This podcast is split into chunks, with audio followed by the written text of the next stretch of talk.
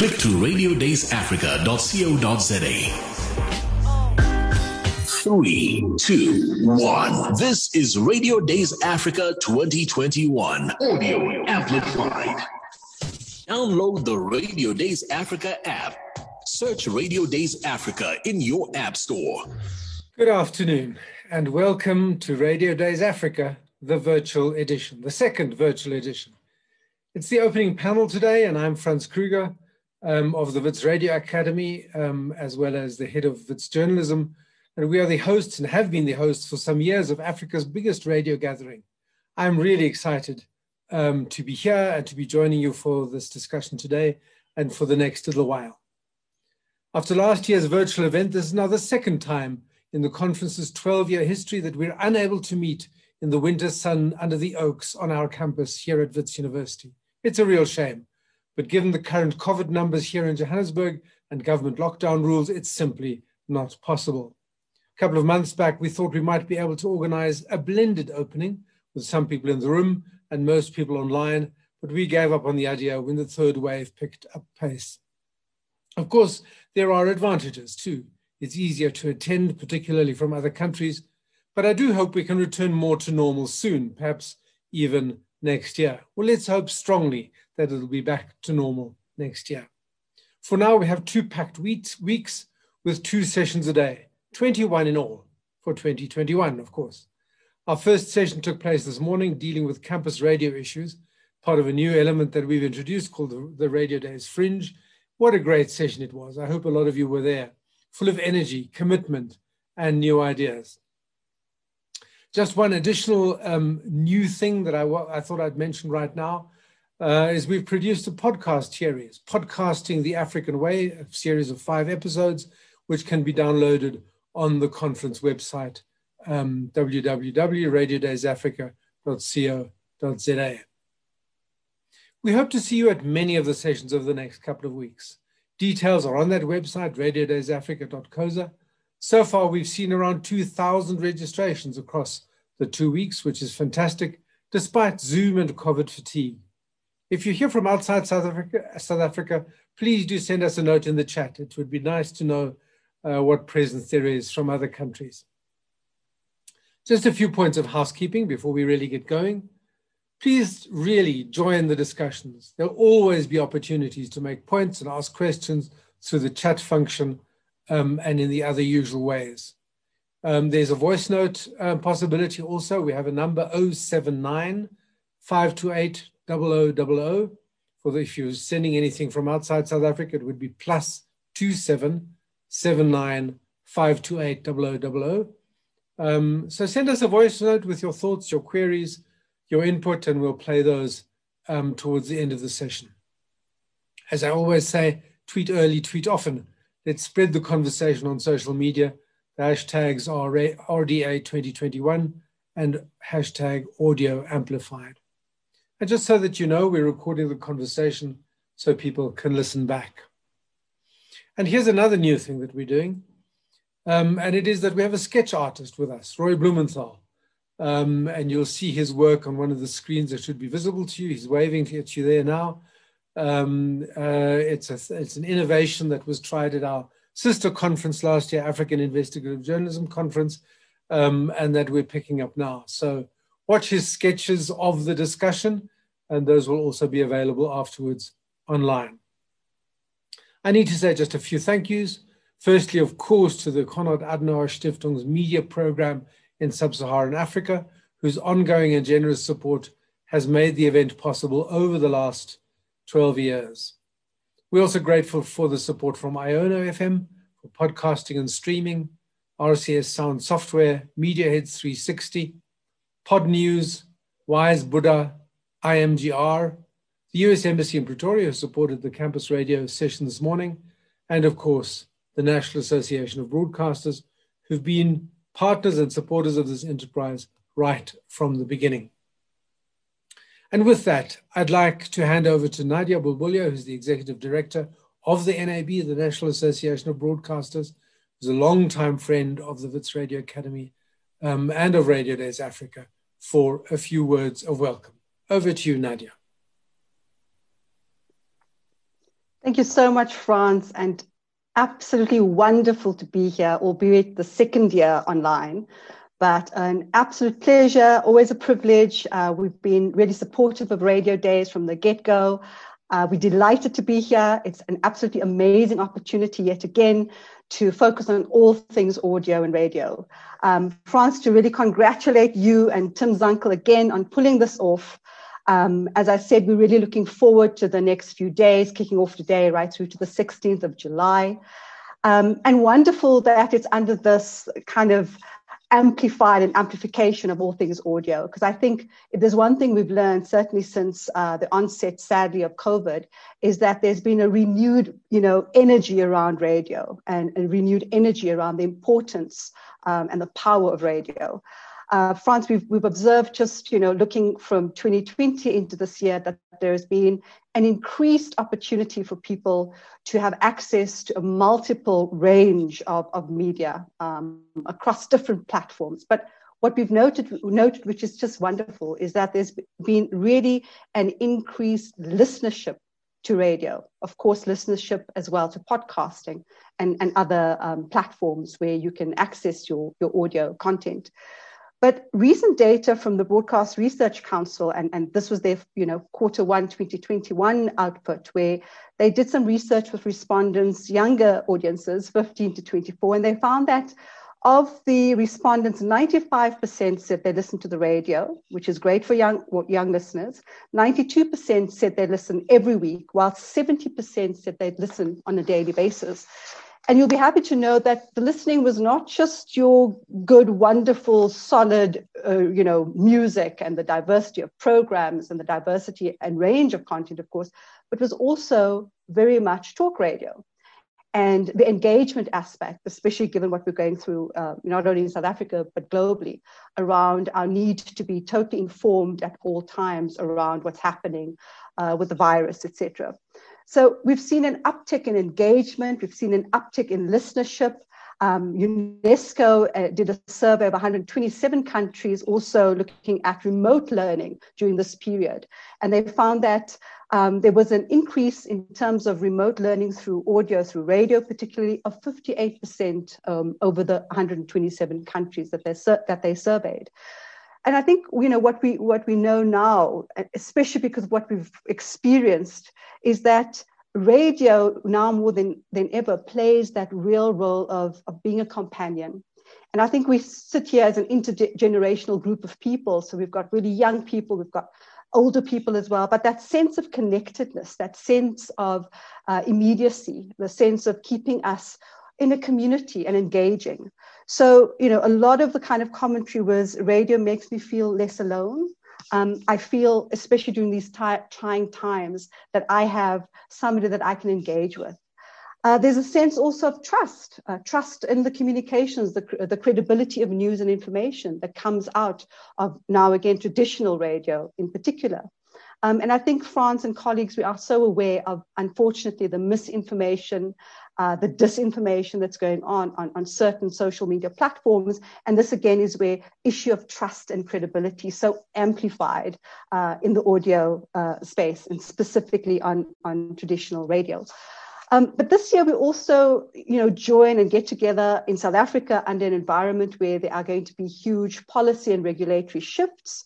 Um, our, our, government has published a white paper on audio and audiovisual consumption, uh, uh, content services. And the, the aim is really to now begin to look at, at content services, not only under the, the pure regulated uh, ambit, but also, you know, content services that we now um, are able to access online. And I think we all agree that there's a huge push around um, codes, codes of standards, codes of ethics but the protection of children and minors, and very importantly also for us uh, around issues of incitement to violence and hate, etc. And so there's a call, I think, around looking at opportunities for self-regulation, better self-regulation uh, mechanisms and tools. Um, and I think that you know when we when we just begin to reflect on the last year, uh, we have to be honest about where there have been huge gaps in terms of the, the kind of information and communication we need, particularly during this um, health emergency with COVID 19. But as we, you know, look into going forward, I think now is really the opportunity for greater um, collaboration, for partnerships. This is your space and opportunity to share experiences, to learn lessons, uh, to strengthen um, the space that we all live and work in. It has been, of course, a very trying time. We've sadly lost colleagues in our industry.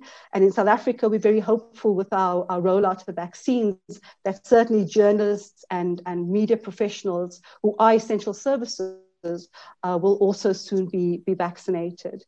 But I think it's an incredible time for us to be sitting here, again, virtually online, um, a reminder of the great inequality and disparity, the reminder of the great digital divide but also a wonderful opportunity to reflect and audit how far we've come um, as you know creators of content in the space. Because at the end of the day this is all about content. This is all about engagement. Um, it is you know beyond the, the usual entertainment education information etc it's about our sense of connectedness our sense of humanity um, and that we're so so indeed interconnected so I want to wish you all absolutely well and have a fantastic time. I'm really looking forward to the next few days.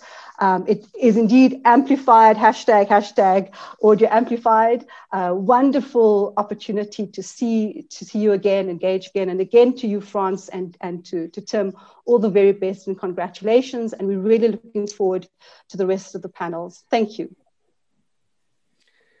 Thanks so much, Nadia. Um, I mean, you've already put um, a couple of the words out there that really need to be at the center of this discussion. Um, you've talked about companionship. Um, and of course, you know, that is at the heart of what we do, isn't it? Um, there is a, an American writer called Susan Douglas, uh, who, who everybody should read who has any interest in radio, talks about the history um, of how that experience in the early days of radio, of people listening to the same thing at the same time, created a sense of companionship of community that just hadn't existed in that way before. You've talked about trust. I mean, it's a very live issue for us at the moment, um, particularly in South Africa, where we've had the story of 10 babies who turned out not to have been born in the way that it was reported, um, and which really has hit kind of trust in journalism in, a, in quite a big way. Um, and you've talked about content, which is, of course, at the heart um, of everything that we do. And I think it's important to highlight those core issues before we even get to the question of platforms. Nevertheless, I mean, we've themed this conference and today's panel audio amplified. One could almost say that audio is the new black, with tech firms, creatives, and others exploring the opportunities offered by specifically audio communication there's a lot of stuff going on. Music streaming podcast and a lot of a lot of other things in between. Recently twitter launched spaces where users can meet and chat and facebook has created audio rooms in response. Who knows whether this is the next big thing but um, the social media giants clearly believe there is potential. For the traditional radio sector i think there's often a kind of anxiety about these things. All this activity seems like a threat. May feel like competition but we need to remember that radio people know audio better than anybody um, and should be in a position to take advantage of new opportunities. It does need flexibility, though. What we'd like to focus on with this opening panel is how radio positions itself in the growing audio landscape. And then there are a bunch of other issues that we can't ignore, like COVID and others, but we'll get to those. I'm not going to introduce uh, the panel uh, with long bios. I think you can find them online. You can read them um, for yourselves, but I'd like to welcome Ian Plaatjes, uh, the Chief Operating Officer at the SABC. Not the first time um, that you've been at Radio Days. It's great to have you back, Ian. Um, I would like to, in, to Thanks, welcome Swan, who is in charge of branded content and partnerships at Ireland's public broadcaster, RTE. Uh, and I'm not sure whether Sinazo Waraka, our final panelist, is yet with us. Um, I hope she will join us shortly. She's the CEO of Kaya Radio in Mombasa, um, Kenya. So let me ask you that question very directly, starting with you, Ian. Um, how does radio, specifically in the context of the SABC now, of course, position itself in this new audio landscape? Are there thre- is it a is it a bunch of threats? Are there opportunities? What, what does the SABC see um, when it looks out across this new landscape? Thanks, uh, Franz. Uh, yeah, the power of radio um, hasn't diminished. In fact, has increased. Uh, I think we live in a society that is afraid of silence. So to break that silence, we need to do something, and and radio seems to be a natural option.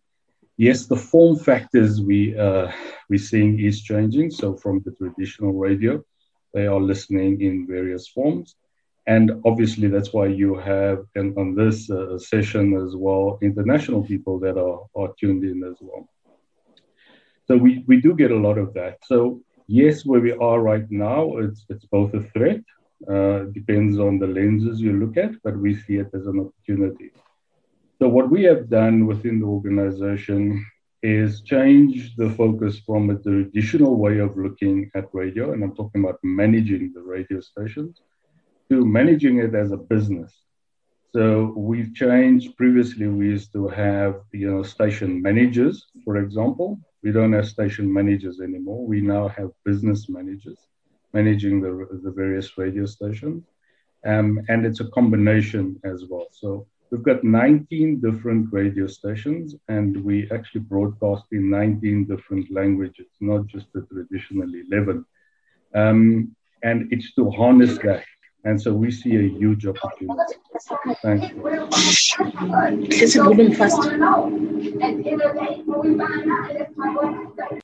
Hi, we seem to have a crossed line of some sort.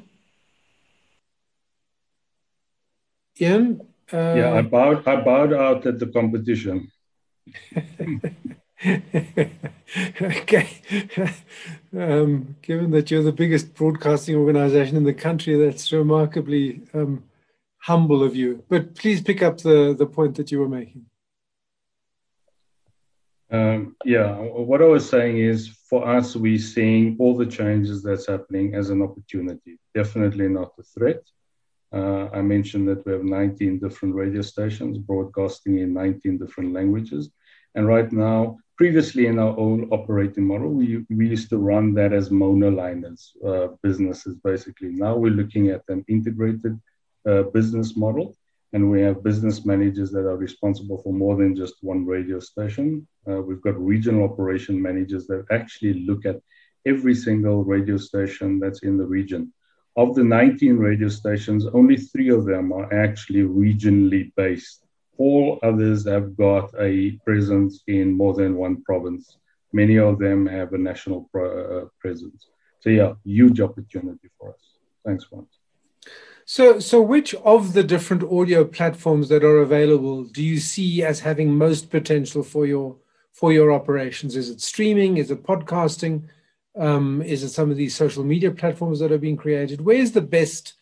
Yeah, where's the biggest um, opportunity? So, so when we talk opportunity, we're obviously talking two things. We're talking uh, audiences on the one side, and then on the other side, we're talking revenue.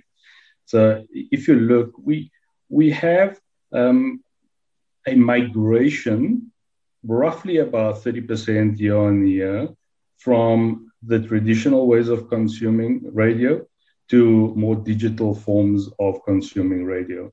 Um, the one that lends itself to from a revenue perspective through advertising it's the digital the digital side because it can live on longer as you know you know on the on the other side it is a real time uh, thing that you need to monetize if you're going to be doing that so we're looking at digital as a dual strategy one uh, to protect the current audience base and, and offer them an opportunity to consume their favorite channel in different forms uh, and as and when they want to and where they want to. Um, but two, we're also seeing it as growing. Uh, so as you know, FM frequency is saturated. So we've got growth strategies then uh, uh, predominantly in, into the digital space. Great, thanks. Um, Alan, how does it look like from an Irish perspective? I mean, where are the opportunities specifically, um, and where are the difficulties with regard to the new competitors, the new players on the audio landscape? Well, firstly, Franz, can I just say thanks a million for for the kind invite uh, to the event. Uh, it's just uh, fantastic to be here, and thanks for for everyone for joining us for the chat.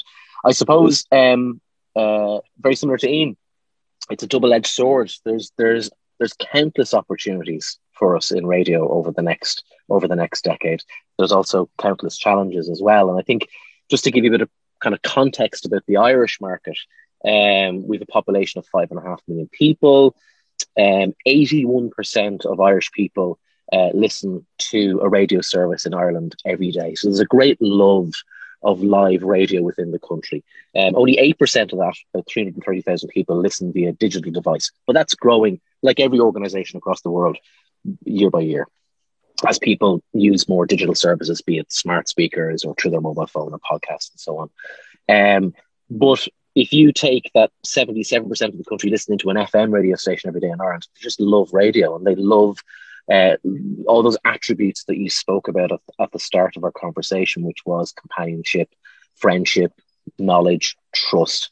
Um, and I think we need to be very careful in radio that we don't lose those advantages. Um, the the head start that we had over the Spotify's and the Amazons and the Apples of the world, that head start in the audio world is, is shrinking and it's shrinking year by year. And we really have to retain, I think, what's really special about that medium that we love. Um, and it is that one to one connection. It is that that trust that we have. It's not an algorithm. It's it's real people with real passion, with real stories. And I think that's what we've definitely seen as an organization like RTÉ over the last 12 months that when the pandemic hit 16 months ago, and I, and I can still remember it now, like for instance, I haven't been in the organization physically since February of 2020.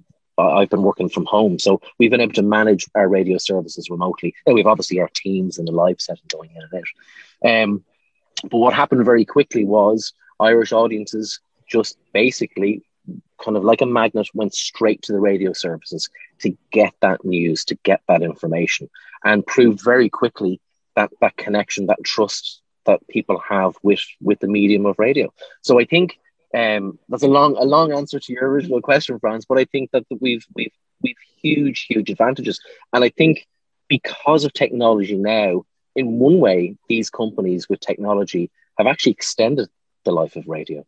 Uh, if you look at AirPods, what AirPods have done uh, for podcasts, for radio, has actually increased listening. Really, if you think about it, it's not it's not hassle anymore to pop out your AirPods, pop them into your ear, whereas you would have to untangle wires before. You know, smart speakers again, that's improved at home listening. If you if you look at the figures for us, that's improved in Ireland. If you look in America, which was very in car listening for a long time, at home listening has exploded in the US down to the technology. So I think if we can manage that parallel between the technology advances, what the streaming services are doing, but we stay true to what we are in radio and, and, and punch basically to our advantage and, and what our kind of our strengths are, I think radio can have a very, very healthy future. Great, thanks very much. Um, I think we're still not able to connect to Nsinazo in Kenya. Um, hopefully, she'll be able to join us shortly. Um, but let, let's move on to one or two other points. Um, and I'd like to bring Nadia into the conversation actually here. Um, I just a couple of weeks ago, actually, it was that South Africa published regulations on digital sound broadcasting services. Um, both DRM and DAB standards, uh, DAB plus standards are catered for, but the start will be slow. If I understand the regulations correctly, and maybe Nadia can um, just uh, explain exactly what the what the what the plan is um, existing licensees will be allowed to simulcast their services on digital platforms, and then three years later, the door will be open to new entrants. So that's a very slow process. Um, Nadia, how do you? What's the NAB's position on these regulations, um, and uh, how do you see the take up developing as as time goes on? Um, before you um, come in, just let me just say to everyone: if you want to see the drawings um, being done by Roy Blumenthal, you switch to gallery view, you can choose his um, the screen that he's broadcasting on. But Nadia, talk to us about the move to digital. Thanks, Franz. This has been a long time coming. You may be aware that the NAB and SADIBA have been trialing um, DAB Plus and DRM has also been trialed in the country. Uh, we've actually been, you know, at the forefront of pushing the policymaker and the regulator to open up this area.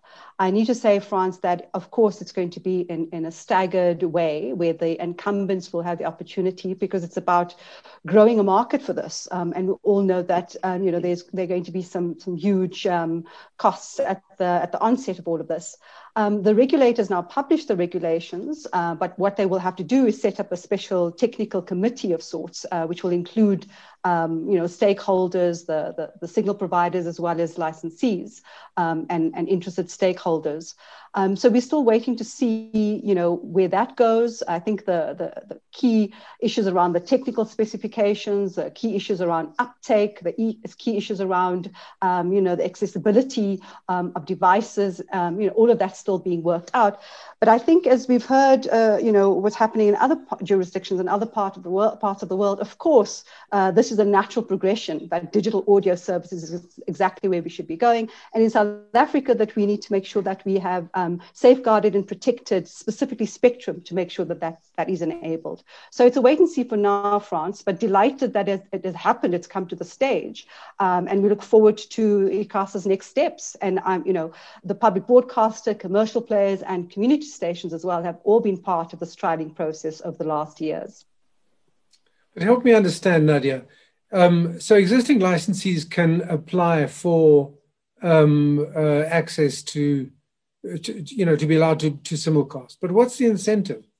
Why would an existing licensee um, put their signal on onto an additional channel that's just going to cost them money? Uh, I think the interesting thing, the interesting thing, of course, with what um, I'm just sorry, having problems with my tech. The interesting thing, of course, is that one can package very specific uh, niche content. I think we see these as additional supplementary services, and we've certainly looked at what's happening in, again in other parts of the world. Uh, you know, pop up channels could be created as well.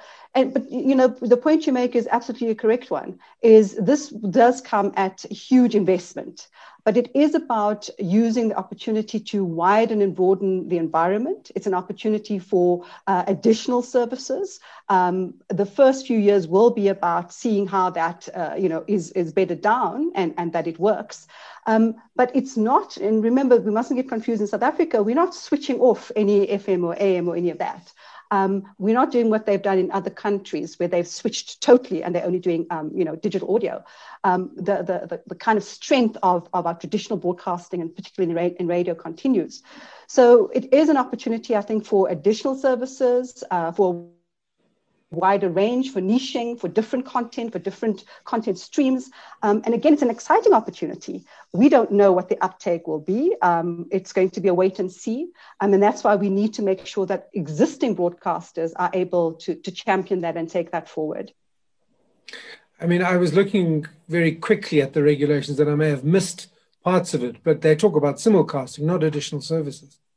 So are you saying that the existing licensees will be able to launch additional services off the bat, not having to wait for a couple of years? Yeah, so that won't be immediate, Franz. Absolutely not. You're right. So it will it will be a phased approach. We are not too sure what the regulator's position is going to be on that going forward. Um, but yes, um, and I think the the real issue, you know, the entire effort around uh, digital audio broadcasting and the DAB in particular. Remember, we're also moving into kind of more greener environment, greener tech.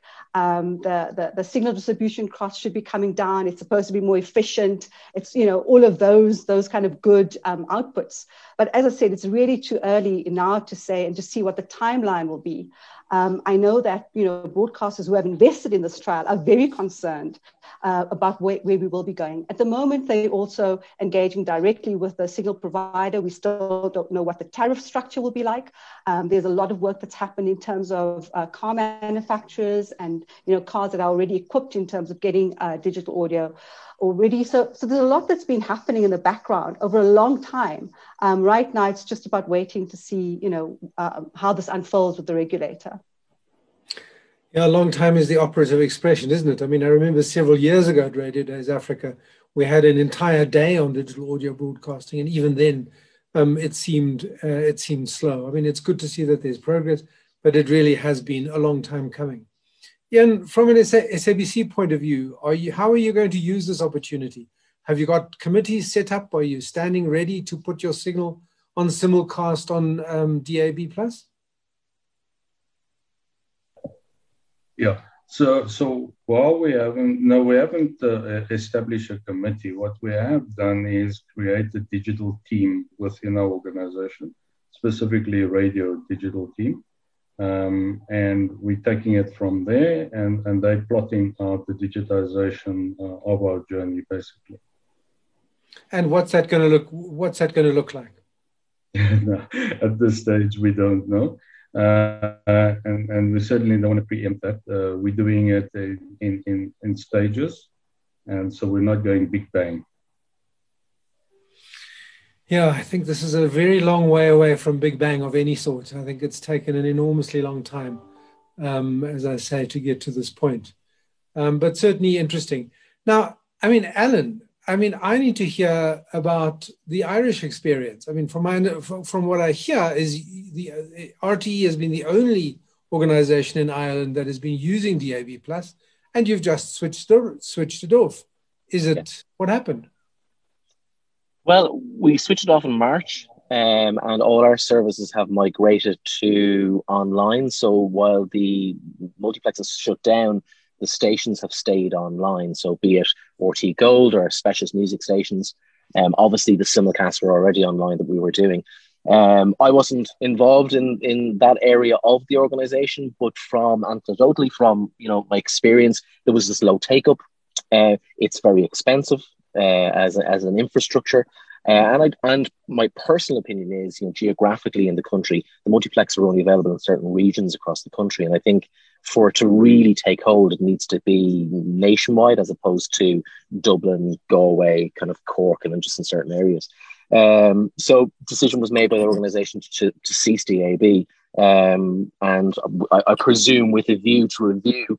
Um, but at the moment, you know, there hasn't been a, there hasn't been any, if any, public outcry over the closing of any DAB services. why was it that um, it was only RTE that was using DAB, and why was it that the multiplexes were only available in some parts? Um, I think there's a like the the discussion that you're going through at the moment. Um, I think there was, you know, it, it, was a conversation that was going on and on and on, and I think that you know maybe the commercial uh, entities weren't able to invest the money in it at the time. Um, Ireland is split into your national radio stations, regional radio stations, and local radio stations. Um, and again, I, I, have to preface this, Franz, but I wasn't involved in the in the, the decision making in this, so I'm not privy to the actual behind the scenes information about it. Um, but from my own personal view and experience, I just think that FM was so strong in Ireland, like uh, the stat that I gave you earlier on is like 77% on a daily basis into FM. Um, why would you just simulcast the same content over and over again if you weren't going to invest in original content to go on on, on DAB? Um, and I think that geographically the size of our country as well didn't really help. So if, if FM, if everyone was using FM, why would you go to that at the expense of trying to run a DAB service basically just to relay things? And we found that people you know, we're either listening to our additional DAB services through television, be it, for instance, RTÉ Gold uh, was a popular uh, original DAB station, but it migrated to online. People are listening to their smartphones and through their, their PCs and listening to their, their televisions um, through, say, a Sky platform or something like that. Um, and it didn't, there wasn't a huge outcry when it was closed down. So I think you have to justify the cost involved, um, and presumably, or to justify the cost by putting the money investment into the content side of things as opposed to the technology. So, so the Irish experience is that um, streaming audio actually is the next step from FM. It's you. You would imagine so that if people, you know, if you look at the streaming service like Spotify, uh, your Amazons, your Apples, people are, are streaming songs, streaming podcasts. And I think that, you know, our services and our original content, you would imagine that people are going to listen to it to the same through the same way, through their iPads, through their Android phones. Um, and is it really the case that people are going to invest in a, a DAB radio? Yes, some of the cars, some of the new cars that were coming on the market were thick that had DAB already placed in them. Um, but personally speaking, I think the model will be that you will be it'll be it'll be kind of a, a you'll you'll switch from FM to your 4G or your 5G, and you'll pick up the radio stream that way. Um, so, yeah.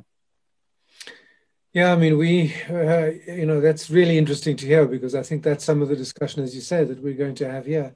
Nadia, do you think that that's a warning signal that the Irish experience um, is something that uh, we might go through here where DAB will just not take hold at all?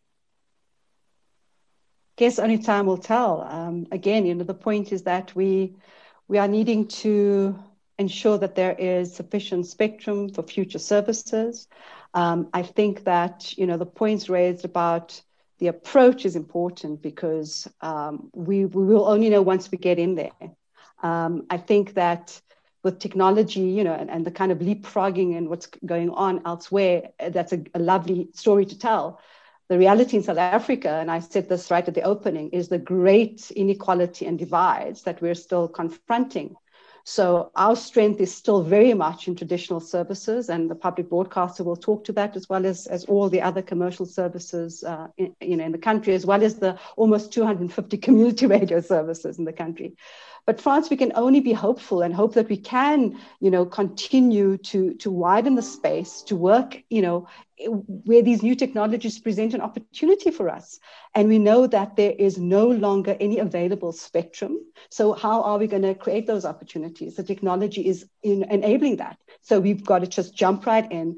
I think you're right. We've delayed for too long. We need to literally just go live and see what happens. Um, you know, it's the same old story, regrettably, on the on the DTT migration. Look, 15 years later, we still haven't realized that full migration. Thankfully, now they, they they're beginning to, to to move over. So I think you know what we suffer a lot of is kind of those delayed policy and regulatory processes that keep us back and hold us back. We need to just begin to proceed and to experiment and to see where it goes. Yeah, I mean, what um, Alan says about take up and about the power of FM, I mean, those are things that that apply here.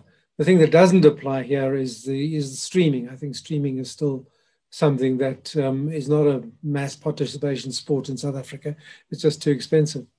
Um, Conrad uh, I see your question in the Q&A. Thank you very much for, for that. I think we have discussed it, but by all means, if, uh, if you want to take that discussion any further, um, I'm sure we'd welcome that. And just to say to everybody, um, please do post your questions in the chat or in the Q&A. Um, we'd be very grateful um, for input and for further, uh, you know, to, to give us some signal of where you want to go um, with the discussion. Let's also continue the discussion on, on social media with the hashtags that we've indicated. Um, RDA, hashtag RDA 2021, uh, audio, hashtag audio amplified, um, let's uh, extend this discussion as far as we possibly can.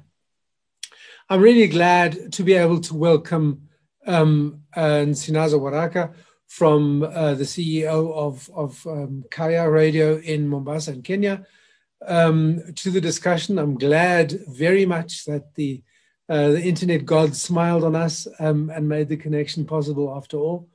Um, thanks for joining us. Thanks for taking time uh, we did get going, of course, um, uh, in the hopes that you would join us. But let me take you back to the question that I kicked off with.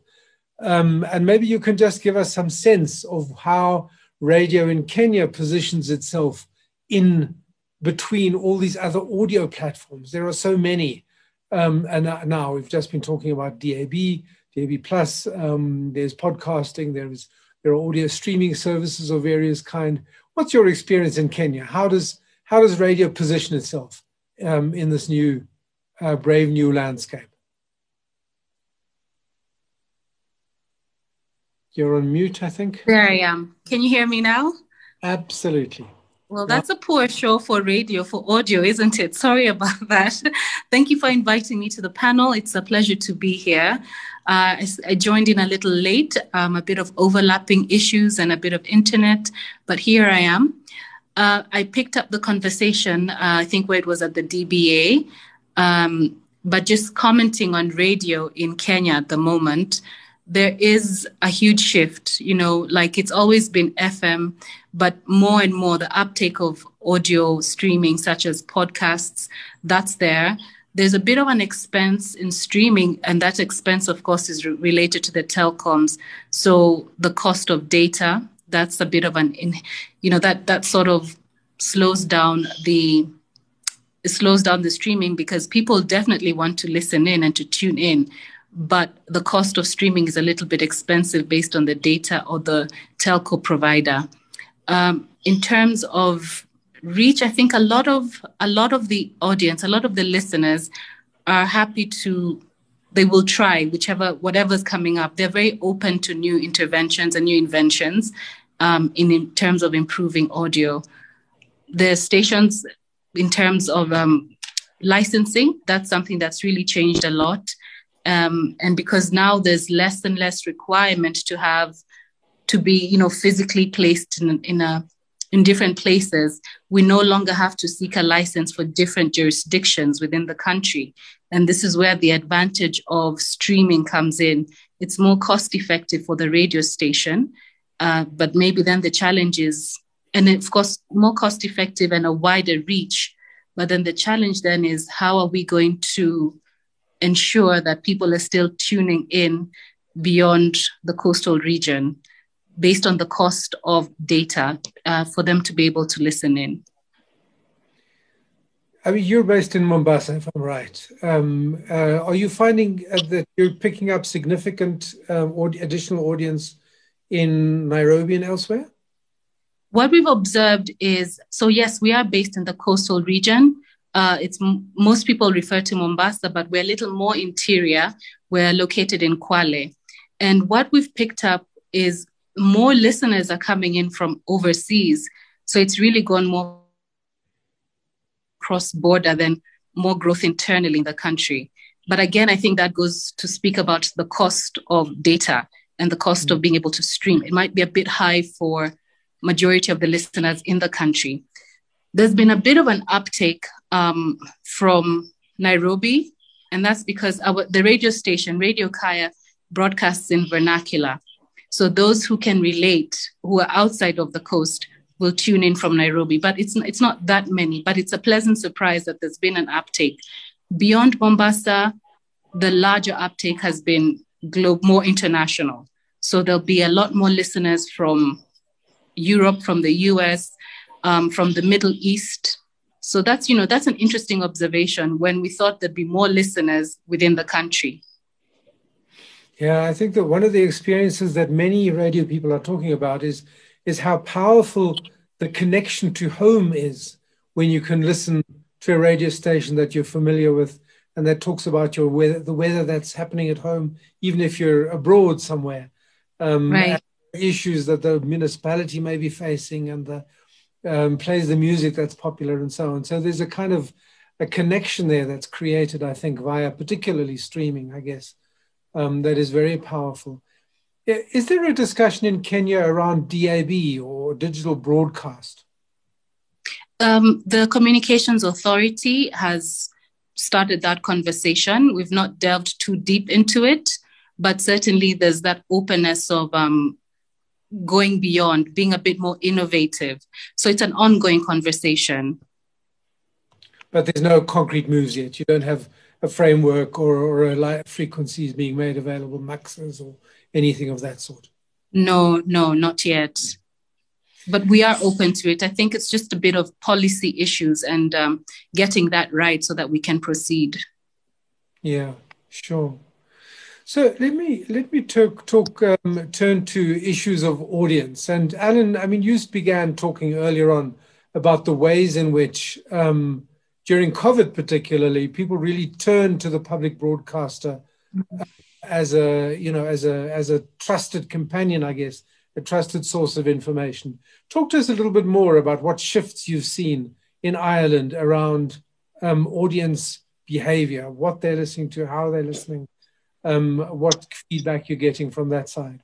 Well, I have to say, all credit to my uh, colleagues in local radio in Ireland and in regional radio, and ourselves as the public service broadcaster. Um, it wasn't just RTE that the public turned to; they turned to radio full stop. Um, and I think it, it, the audience, uh, the changes to audience was very similar to other um, uh, areas around the world. You know, breakfast radio or shows around the commute were probably hit a little bit harder. And um, news programs ratings went through the roof, whereas music stations suffered slightly. Um, that, that all, as as kind of Ireland gets back to reopening again, the that, that kind of morning commute is increasing again. That drive time commute or that in car listening is increasing again, and of course, you know, at home listening kind of exploded because basically you couldn't uh, you couldn't leave your house, so uh, you had to do something, um, and radio did very well out of it. Um, but I think the big factor for us was, and and it, you know, it was very important to RTÉ as an organisation. It was the trust factor that RTÉ came out as one of the most trusted organisations in the country because of our news service. And I think it's one of the, the highest compliments we can pay to our journalists, to our broadcasters, our research teams, our programmers, um, of of the work that they did and how we were able to adapt very, very quickly um, and do things like remote broadcasting from people's houses. I remember when we, started doing remote broadcasting at the time, I was the, the head of music content for 2FM. Overnight, we basically broadcast the radio station from all our presenters' sitting rooms, bedrooms, and kitchens. And we, we and the listener wasn't affected. They didn't know the difference. And that's credit to our background teams and how we were able to adapt really, really quickly. Um, and I think the medium helped as well because the cost of the medium is quite cost effective in respect of it's not as if you're trying to do television from home uh, or video from home that we're able to, you know, flick from a traditional radio station to working from somebody's kitchen. Um, but as, as an organization, we have coped really, really well, and audience have reacted to that uh, across the country for every radio service in the country. So numbers up, trust up, um, numbers of listening from home up. Uh, how did it affect the, the the programmers? What changes did you make to content or to style, perhaps, of um, of of broadcasting? I think you know one of the areas that, say, for instance, I was responsible for music content for Two FM at the time, and from experience, you know, one of the main ways that we would have marketed the radio station was live events and doing music events. So we would have been quite famous in Ireland for doing kind of live events with music. And say, for instance, we had this amazing thing that we used to do with a, a DJ where they would go on tour with our national orchestra and do these kind of mashups. And it was our, one of our main marketing drives as a radio station. So that literally just stopped overnight.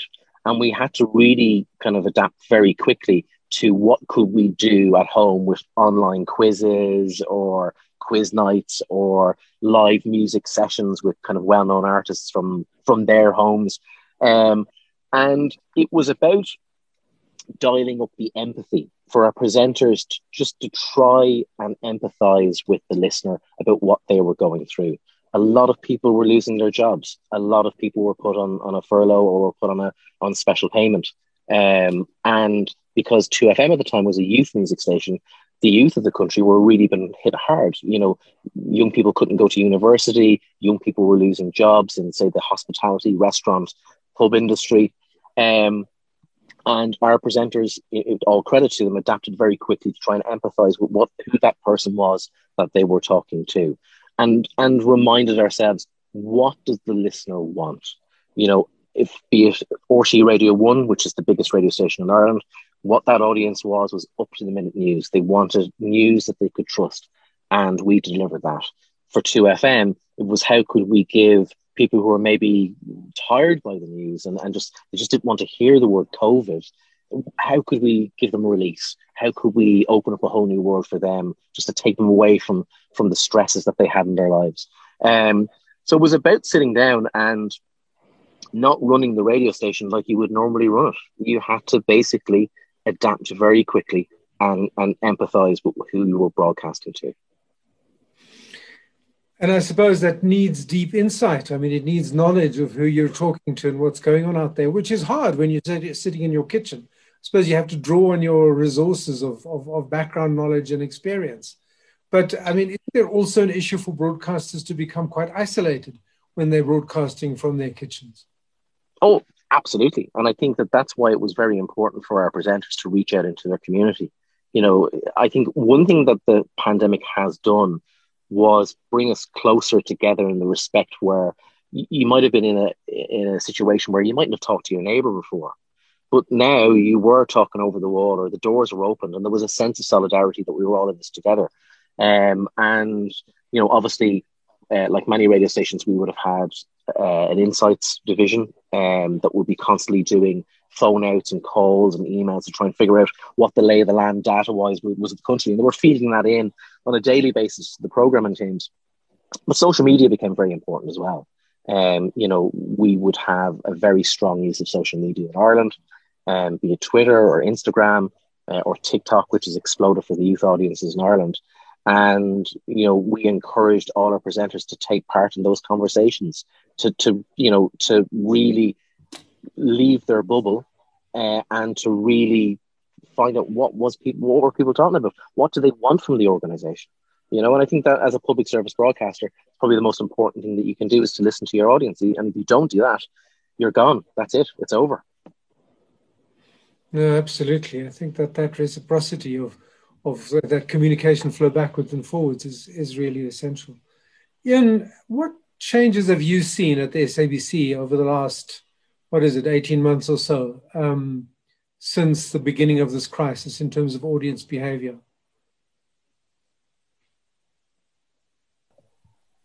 Yeah, it's it's a mix from our world. As I said, you know, having 19 different radio stations, I can't say uh, it's a one size fits all. So we've seen different patterns on the different radio stations. So, if, for example, if you take Radio 2000, it is the fastest growing radio station in South Africa, maybe even in Africa, but it's off a low base.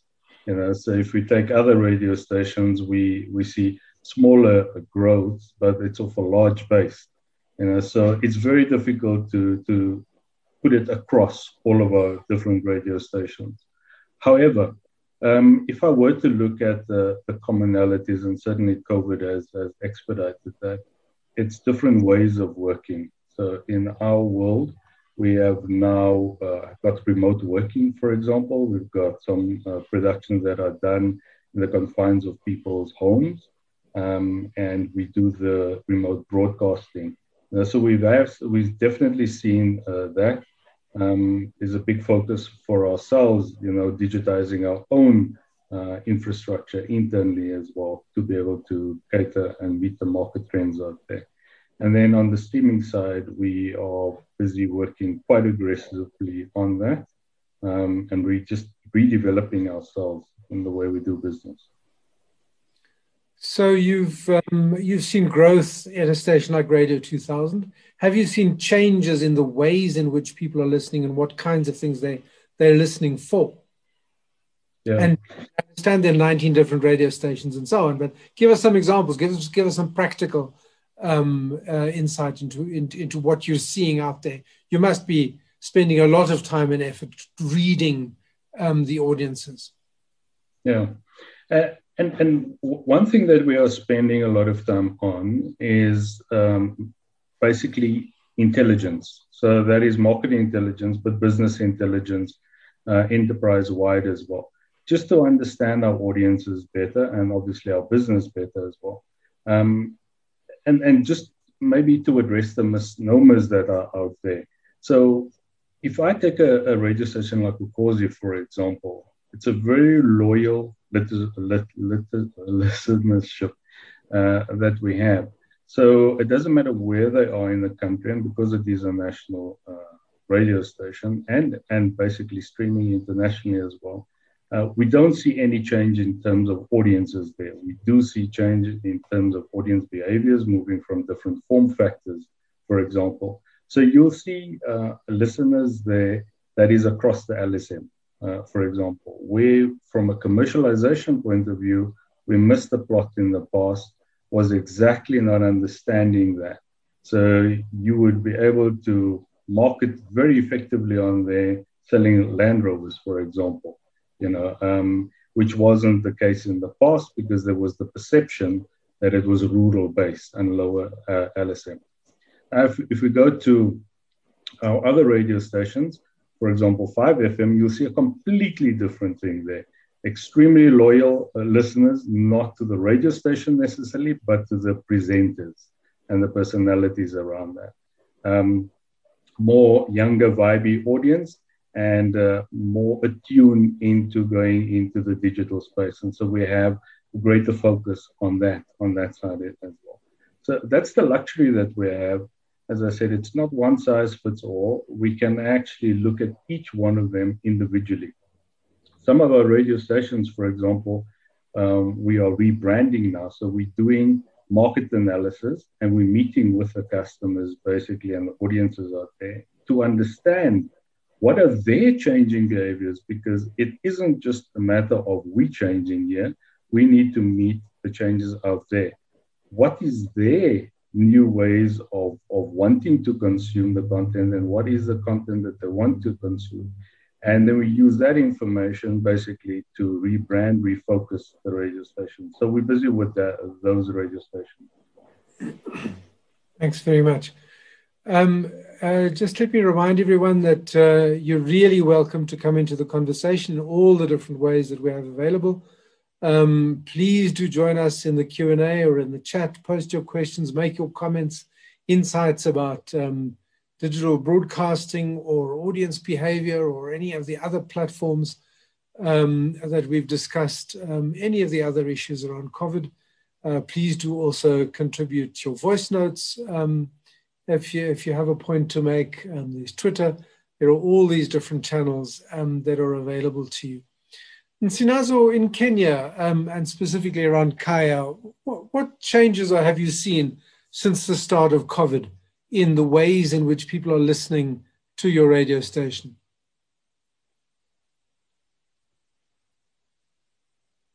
I hope we haven't lost in Sinazo. I neglected to check before I asked the question. I think we seem to have, have lost um, yeah, I'm just being told she's been she's dropped off. Hopefully, she'll come back um, to us in a in a minute. Um, there's a question here from Robin Hunter. Um, back to Ian. Why is SABC's Radio 2000 growing so quickly? Nice, concrete, and specific question. Thank you, Robin. Ian, why is SABC's Radio 2000 growing like it is? Yeah, nice, nice, concrete and, and simple answer. We're meeting the needs of the listenership. So we've re- rebranded, rechanged. That's one of the radio stations that we've already done. Uh, more contemporary, light-hearted music, um, and we we definitely got that one right. Uh, so we're giving the listeners what they want. Well, that's a generic answer that you can give to anyone, right? To any question. I mean, specifically, what is it that the Radio 2000 listeners want that you're not that you're now giving them. Yeah it, it is the, the change in, in the genre in terms of the music. So previously from what to what? uh, and and if you look at the past the the disadvantage of radio 2000 was that it was used basically as an offset. Most people saw it as a sport channel uh, radio channel. So you know all our sporting uh, uh properties that we had would be exploited on there and so it, it lost itself and its and in its own sense of purpose along the way. Uh, we've exactly what we're doing with our other radio stations uh, right now. We are doing the analysis, the market analysis. We're looking at what are the target audiences that we want to attract, um, and then we're rebranding and giving them exactly what they want. So, which is the target audience? 2000? It, it's it's it's more the younger market that we are targeting with with, with Radio 2000. A younger market. Now, Radio 2000's history, of course, is that it was it was a facility station. I mean, it was given originally a license by ICASA specifically to broadcast cricket and various other things. When I was at the SABC, we put the Truth Commission hearings on Radio 2000. And I mean, it, there are those who would say that you're changing that into a youth focused station is a bit of a cheat um, in that you're getting an extra income generating station uh, license, where in fact it was supposed to be um, a facility station for broadcasting sport and the like. Yeah, and, and it still is. the, the, the challenge is um, with our license condition, it wasn't just sport, um, but people were confused. In fact, uh, the brand inside the radio station was confused as well in, in, terms of what it is. So it's still a facility radio station, and we still do have the national sporting events uh, that are broadcasted on there. Um, but that, and, and obviously, what has helped is uh, during the COVID period, we had less sport, you know, so we could have, uh, we could focus on, on uh, the rebranding in, in a better sense. Okay, um, here's a question from uh, from Kutlwano here. Also, don't go away, Ian. I think a lot of this is for you. Um, we are going to come, by the way, onto the business side of things in a moment. But here's a question: Over the last 18 months or so, we saw a big shift of revenue in the radio space, and I'll make the, I'll ask the question more generally. Um, but for SABC stations, we saw graveyards being automated. Um, question to Ian: Will this continue to be the case? Or will we see a return of live presenters to the graveyard shifts? It's it's a very difficult question to to answer. So we have a, a dual strategy for the graveyard shift. One is to automate it. The other, on another radio station, for example, we're using that as a development time. You know, so we're taking our young talent uh, through through that and using that uh, as the slot to develop them in. And so it will always be a combination of those two for now. And it'll continue to be that. For now, it will continue to be that. Okay. So let's talk a little bit about the about the business side of things. And again, I mean, just to invite you back into the conversation, it's great to have those comments that we've had that that people have put forward and we look forward to seeing more. Um, there is also that opportunity for voice notes. Um, uh, if you want to to send us something and we can play it um, at the end. But Nadia, let me go back to you and ask you about uh, what you're seeing in the marketplace. Um, tell us about what the industry is looking like as a whole. Um, how you know, obviously, the economy has affected radio as much as anyone, um, but generally, how are stations coping in South Africa specifically?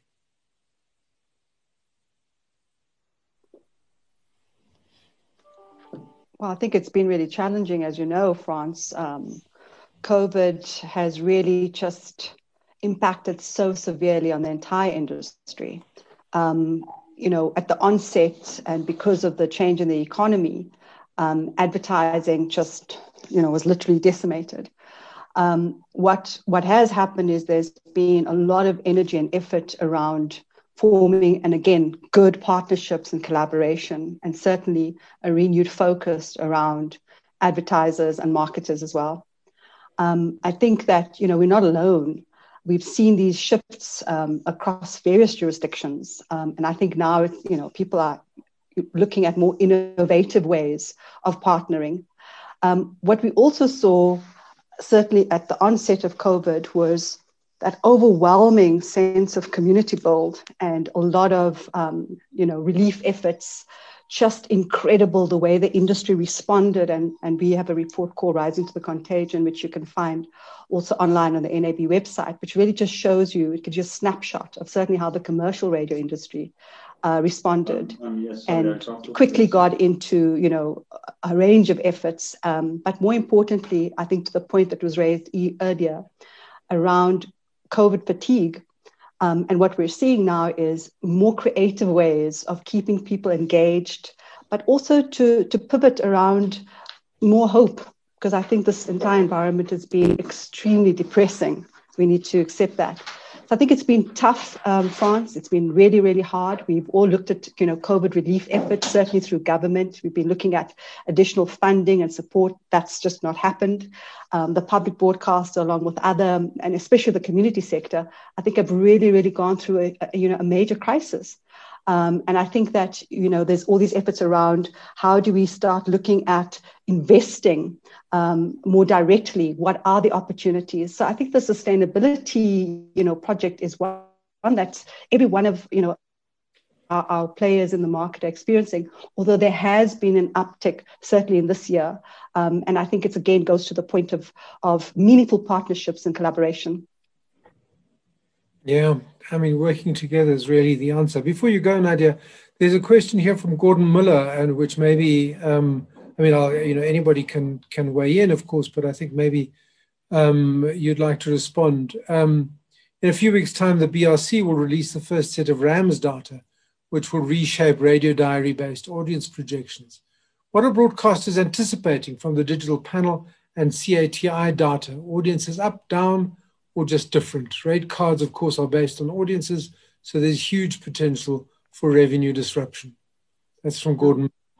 Yeah, thanks, Gordon. I guess we're going to have to wait and see as well. And you know the impact of covid in terms of research. You couldn't actually do the door-to-door research. You can't engage with people you know things are having to happen online etc uh, we even saw you know uh, stats sa and other you know census data all having to change in the way that we use different tools uh, for measurement. So i think we're going to have to wait and see. Um, just the preliminary data kind of quarter one it was really really encouraging to see uh, the increase as i said certainly in, in listenership and people listening for longer. Um, I, I don't want to make any comment around, you know, what what that that, that will show. Let's let's see what happens. We hope that it's going to to be on the up, but I think that you know marketers and advertisers and and you know Franz at the end of the day, this is the lifeblood of this industry. They fund it through advertising revenue. Um, advertisers themselves, I think, have gone through their own shifts and changes. And I think when we talked about issues of trust, issues of trust permeate across, uh, you know, the the marketing communications environment as well. So I think that there, there, there is an opportunity to find, you know, those gems um, uh, in working much more closely um, the, you know, the advertising part, they've always said it's like fixed. We've seen a lot of advertising spend going online. Uh, we need to get really good data and, and good tools to be able to see what's happening to the advertising. Um, as regulated industries, we're very concerned with other platforms. There's a real concern around, you know, the big multinationals. Uh, there's a huge concern around advertising moving onto other platforms. And really that impacts quite negatively on traditional services who are licensed to have very onerous obligations and requirements, who make huge contributions, as we know, uh, to job creation, content creation, etc. So it's a wait and see. I mean, everything what we do know, everything's uncertain, and that continues to be so. Thanks. Um, I see uh, some points in the Q and A, and also some new points in the in the chat, which I'll come back to. But you know, this question of audience research, Alan. Um, I mean, how in Ireland uh, is audience research being done when so, I mean, I, I, imagine you have the same difficulties with with question with uh, diary based research as we do here. Yeah, as- uh, yeah. Our surveys they're called the JNLR, uh, and they're diary based as well. So there was a period where that just stopped, and um, so you were kind of left in limbo for a little while. It, it's back now, um, but I think there was an interesting swing towards analyzing our streams, um, and very interesting to see on our radio services, and I can talk about 2FM because when I was involved there, you would look at kind of streams happening in the moment and live, and you could figure out pretty quickly if there were certain pieces of content that weren't working because you would see the streams drop off. Um, so, so there was there was kind of new ways of kind of analyzing what we were doing, um, and again, it all came back to as well, kind of you know making sure we were talking to our audience because they were telling us pretty quickly um, what we were doing right and what we were doing wrong. But yeah, absolutely. You know, your your ratings are your currency to work within the ad market. Um, RTE is dual funded, so we receive license fee, but also we have minutage to take commercial advertising as well. Um, and one of the things that we try to do more as an organization was to not be as siloed um, and for the radio division to work more closely with television division and online um, to offer advertisers a kind of a, a, a one reach figure as opposed to if you're, uh, you know, I, I, work now as I lead all the branded content partnerships for RT as, a, as an organization. And, you know, if we work, for instance, we're working with a major soft drinks manufacturer at the moment on a, on a TV series that we're doing. And one of the points that we made to the advertiser was, you know, obviously we're running this on our on our VOD on our on our player um, that we have for television, uh, but also we were able to do some really interesting kind of radio segments about it. We were able to do some social media about it, native advertising, um, and we're able to say, look, it's not just a television program anymore. It's um, kind of a multimedia approach, and here is how your messaging is getting across to all these people. And in return, we got a wonderful piece of content made for the audience. Um, so it's about kind of you know boxing clever and adapting to the situation that you're in, and you know no different to your market. You know the advertising industry was put on hold at the beginning of COVID, and things were cancelled or reorganized, or you know um, obviously there was a lot of campaigns booked in regarding the information sharing of of what to do for COVID, um, and hopefully now with Ireland coming out of lockdown and things reopening, we are seeing a lot more advertising and a lot more events happening. So that's a positive for us. I was about to ask you about RT's funding model because uh, I was struck by the fact that RT is a public broadcaster and, yeah, and you're head of partnerships. So just say a little bit more about how that works. Um, I mean, is there a limit to how much you can take from advertising? Uh, or is uh, yeah how does how does this yeah so, so, so there is there is a, a, limit to your minutage for the amount of spots and ads that you can run on our television and radio services um, again, we would be very particular as a as a public service broadcaster that our independence uh, is never put in jeopardy um, regarding an advertiser. So our editorial line is is final, and you know there is a, there is a, a, a deep rooted respect between the advertising industry and what we offer in RT. And I think the, the payoff for that is that we're such a trusted organization and we take that very very seriously um, and I think that's of, of benefit to the people who fund programs through the advertising sector with RT, that they know that the audience, the reason that our audience has increased um, in radio and on television is because the audience trusts us and we, and we take that very, very seriously. Um, but as an organization, we try to come up with innovative, innovative ways of, of trying to um, fund the content because at the end of the day, we want to give value for money for our license fee payers. Um, and we believe with some of the advertising uh, arrangements that we do in partnerships that helps fund great programming for the for the viewer and for the listener. Um, so we've been lucky. And very quickly, what is roughly the the proportion between public funding and commercial funding? I don't have those figures to hand, Franz, in front of me. Okay. Um, it would be predominantly, of course, the the, the public service um, money that's coming in, but I can get those figures for you. Well, it was just a just a, as a matter of interest. I mean, we're we're unusual in that our SABC is almost entirely commercially funded, with a small amount of income from from license fees. Um, so, in in general terms, then in Ireland, um, the radio market has adapted. You're saying um, to the to the COVID situation it hasn't been hit too hard, or has it hit? Oh no, it, no, it has been hit hard. Like there's there's there is no doubt. Very much like your market, there's there's been mm. you know across the world. The, the, like I, I I don't think there is there's very few industries that have not been hit hard by what has happened over the last 16 months. Um, the radio industry is no different. Um, I think we've been we've had great support, um, which is which undoubtedly from from all sectors. Um, but it has been very very difficult um, because obviously salaries have to be paid uh, you know uh, radio stations have to be run transmitters have to stay on. Um, so you know it has been i can't stand here and say it hasn't been difficult. It has been very difficult. But i think the the advantage that we have as an industry is that we can react very quickly for when things open up. Um, and i think that's the advantage that the radio industry has that we can that we can adapt really really quickly.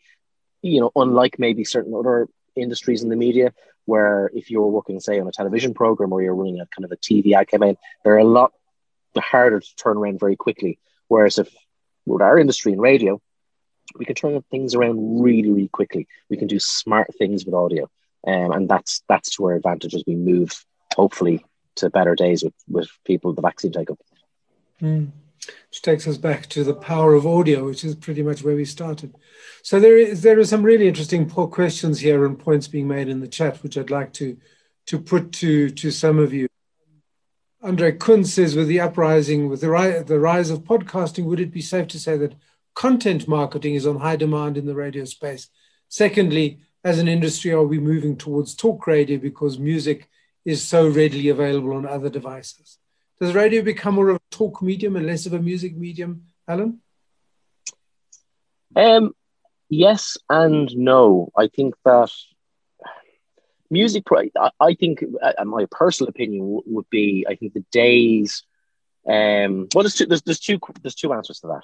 Number one, I think curation is very very important, and I think you know millions of songs are ingested into the streaming services on a daily basis, and you've got this wealth of of music at your fingertips on your phone. But the difficulty is is that you spend more time trying to figure out what song to listen to than actually listening to some music. Same with you know with with streaming on television is that you spend more time trying to figure out what box set will I watch next, as opposed to you know some very specialized curated offerings given to you. And I think for music um, radio stations, there's a real opportunity to become a really trusted, curated source of music that you know that when you listen to that radio station, you're going to get something special. You're going to hear music that's of of now or that people are talking about, and also some surprises. And I think it goes back to those days of why people connected with radio in the early days of of a DJ playing a song that they were passionate about for the first time, talking about the song, the lyrics of the song, the story of the song, and saying, "Hey, you haven't heard the song," as opposed to New Music Friday pops up on your Spotify and you've just got like 50 songs and you're going well what do i listen to? And you start you start at the top and you work your way down to the bottom. And that's i think the advantage that radio have. And that's why the spotify's and amazons or apple are spending so much money on content because they're trying in effect they're trying to be a radio station to a certain extent because they're trying to curate that for people's attention. Um, so i think there's an advantage to that. Talk radio yes i think it's it's going to grow. And that's why you know podcasting um, has grown as well. People love that one-to-one medium. They love, you know, the story's been part of, and it. I suppose it, you can listen to a podcast and listen to the radio while doing other things. You can go to the gym. You can do the ironing. You can do multiple things while listening to something in your ears. So I think there's a lot of there's a lot of positives um, with, with what we work with. Yeah, absolutely. Um, here's a, an interesting question from Lunga um, Ramolo. Um, and maybe to you, Ian, how does one leverage the traditional radio listener into the digital online podcast arena without stealing them from the traditional format? Looking at cost factor differences um, and looking at the technological gaps between with different age demographics. How do you extend the audience without robbing traditional radio? Yeah. Uh, or well, anyone really? Yeah, we don't see it as such. So um, for us, it's offering the audiences out there uh, different form factors that they can choose how they want to consume the radio station. Um, our different radio stations uh, lends itself to a different speed of migration. So, for example, as I mentioned earlier, uh, Radio 5, for example, um, lends itself to a rapid speed in terms of digitization and consuming the content in the digital format. Other radio stations less so. So we really go out there and we try and meet the needs of, of our audience. Having 19 radio stations, it's also imperative for us that we do not cannibalize our own audience. That doesn't help us if the audience move from one radio station to another. What we do want to do is retain them and then move them from one within the radio station from one form factor, from the traditional to a more digital type. Um, so that's more of a strategy. Yes, but the question really was how do you do that? How do you prevent people from abandoning one for another, but keeping yeah. them and adding to their menu, I guess? It's a question yeah. of how. The, the fact that that's so, so yeah. I think we all that's, accept, but how do you do that? Yeah. So remember what I said. For us, it isn't uh, uh, an abandoning. We don't have a problem if they leave the linear to the digital as long as it's the same radio station. So that's where we want to keep them uh, within the radio station. We do not have a fear of them leaving the linear. The, the, the challenge is, is for us to retain them in the digital format if that's the way they want to consume it. Uh, so we've done the analysis for ourselves. And as I say, for some radio stations, we have a, a more rapid uh, transition to get to the digital space and certain um, content that they want to consume. Some radio stations um, would would like that because the audience is more traditional uh, or way of consuming, and we would then only take certain content where we have identified that um, of those audiences that want to consume it, um, and then we'll do that. So it's about a market analysis and, and meeting the needs of your audience. Okay, thanks very much. It seems um, we still are not able to get Nsinazo back, which is a real shame um, because it was just so interesting to hear um, of from the Kenyan experience. Um, Nadia, can I ask you, um, and I suppose this relates to the question that um, that Alan was talking about, uh, to respond to the, the point from Robin Jansma, well-known name to us here at the Radio Academy, um, content being king, should radio position itself more towards talk as opposed to music with the rise of music streaming services? What's your sense?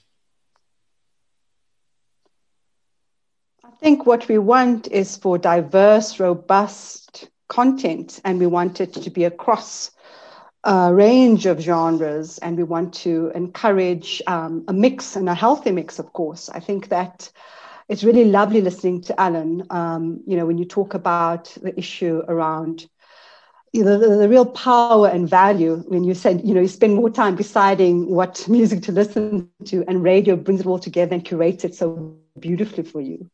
Um, I think that if anything, we're needing to find opportunities to work across platforms, which you're seeing already.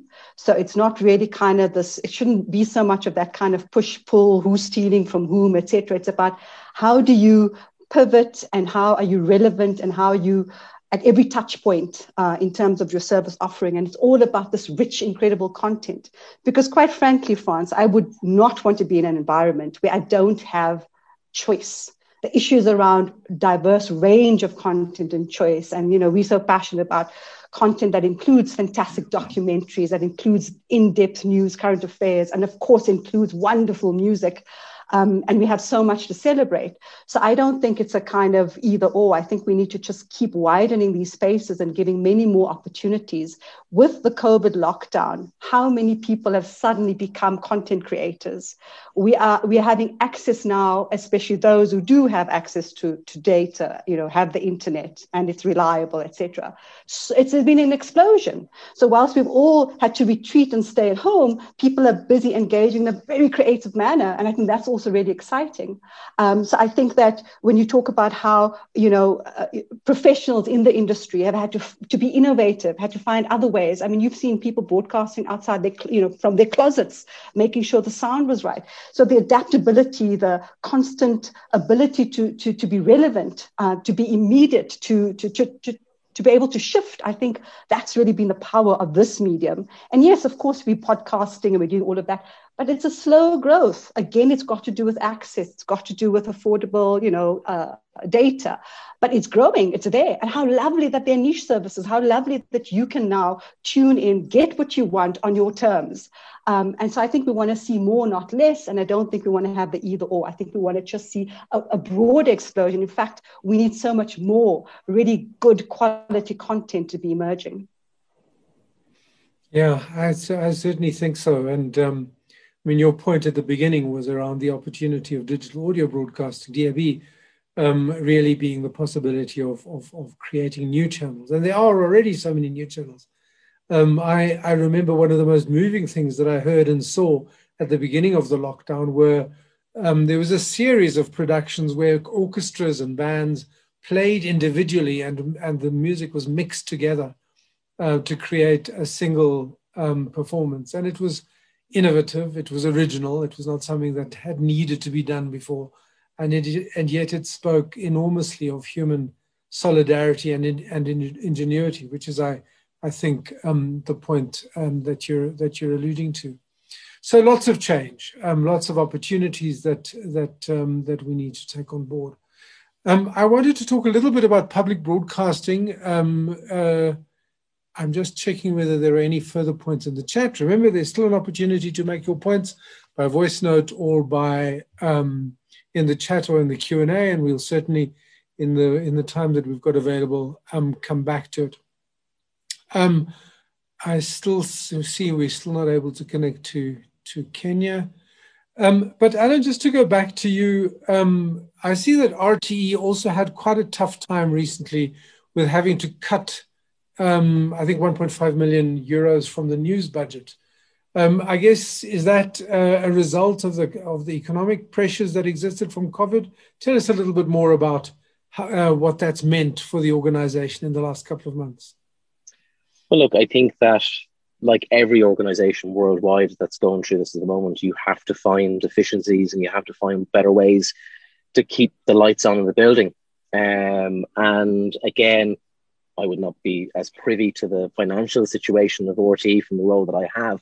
But like every organization, I think that you have to cut to your cloth. Um, uh, and you know, personally speaking, I think you know for for the department I work in, you know, it, it one of the ways that you have to approach it is you have to be more innovative and you have to do more with less. Um, and I think as an organization, the existing staff there that is there at the moment, um, and as a staff of approximately 1100 within RTE as an organization, um, we have all worked really, really hard during a very challenging time to try and keep the level of professionalism and quality of product on air that we have. Um, and I think, you know, the pandemic probably has accelerated certain things in, in some directions. Um, but as broadcasters, as content makers, you just have to do as best you can with the budget that you have and be innovative and be clever about how you do it. Yeah, these are tough things to have to go through um, for, for any organization. Um, and of course, the SABC has had a very um, tough time over the last couple of months. Yeah, and it must have been very satisfying to be able to declare to the public uh, not so long ago that you'd been able to turn a profit for the first time in a really long time. Yeah, indeed. Um, so it's the first time in five years. Um, as you know, we implemented a new operating model. Um, part of that, and we had to go through a retrenchment process that ended at the end of March. And from 1 April, we were able to fully implement our new target operating model. So we could could see the, the impact of that as we implemented the new model last year in our last quarter already, uh, and into this year that the numbers were picking up. So we were ending off the last quarter at about 95% of target, and going into the new financial year, we have been exceeding the target. So yeah, it's, it's really good news. It shows that our, our strategies, our business models, um, and the new structure to enable that is working. And that's in the teeth of COVID. I mean, that's in the teeth of the general economic difficulties. So, uh, within our organization, we are not allowed to use depressed economy or COVID as an excuse for not achieving. And that is all, all, all targets that we have, whether it is revenue, ARs, or any other uh, KPI. Uh, we don't use those as excuses. Well, it's uh, it may not be. It's it's great to say you can't use it as an excuse, but it's a real thing. I mean, it's the economy has been in in in in a lot of trouble. Thank you. But to your earlier point, Franz, it's how you hmm. look at it. Is it an opportunity or is it a, a threat? And and we're looking at the world now as opportunities.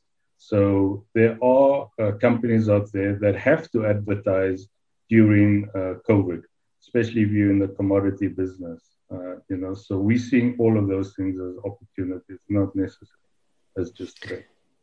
And maybe that's the note on which to draw this discussion to a close. Thanks, Ian. I mean, we're all obviously really struck by the difficulties that confront us as a country, as an industry, um, due to COVID.